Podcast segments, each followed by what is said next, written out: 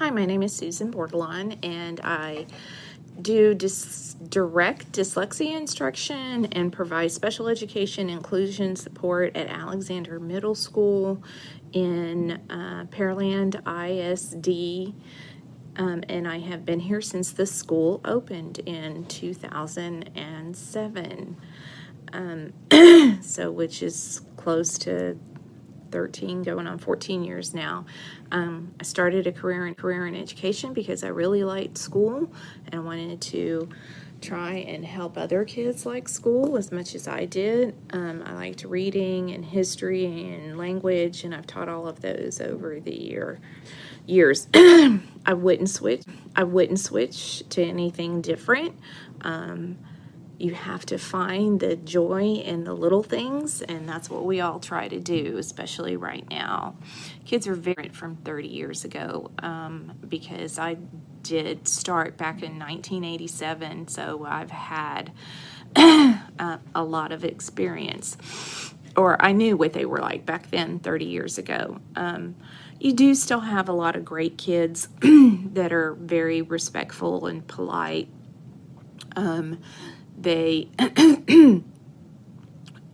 I, I, guess that the pro it, it, just it varies from school to school okay? Um, that's kind of what makes a difference and i even saw that that many years ago because of the areas that i taught in. But um, they are definitely growing up faster and maturing. Uh, they're faced with so many things now.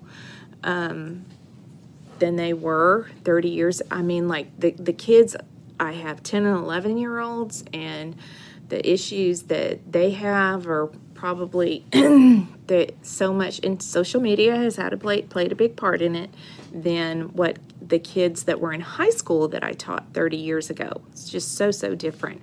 And teaching is, de- is definitely different. Um, over the years, when I returned to teaching in 1999, and as I, have taught in two different districts since then, there's big uh, big emphasis on technology and using technology in the classroom. And but when I got into dyslexia instruction, it was kind of a little bit different because we don't necessarily use this use technology as much, and so now you we've kind of had to flip the script again. Um, but it's it's very it's become very difficult right now. Um, those that are my age, uh, around my age, over 50, that have taught or in the late 40s and they've taught continuously, you've had to learn a whole new way of teaching and how to make it all work, whole new learning system. Um, it, what I would tell someone right now is that they really, really need to think about it. They really need to prepare themselves to, um, you have to take the good with the bad.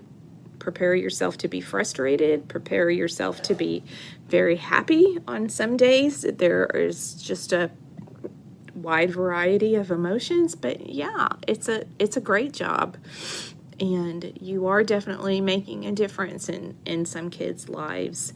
And one thing you would change to help kids learn better would be they just um, all need to be able to read at the same level that they are in in the classes that they are in. I think we our our education system has failed because kids I, I don't know. I don't know if it's a parenting issue, if it is just um, and some of them do have a lot of of learning disabilities, but I definitely think we need to do a better job of making sure that everyone can read fluently and comprehend what they are reading as they are reading. Thank you and have a great day.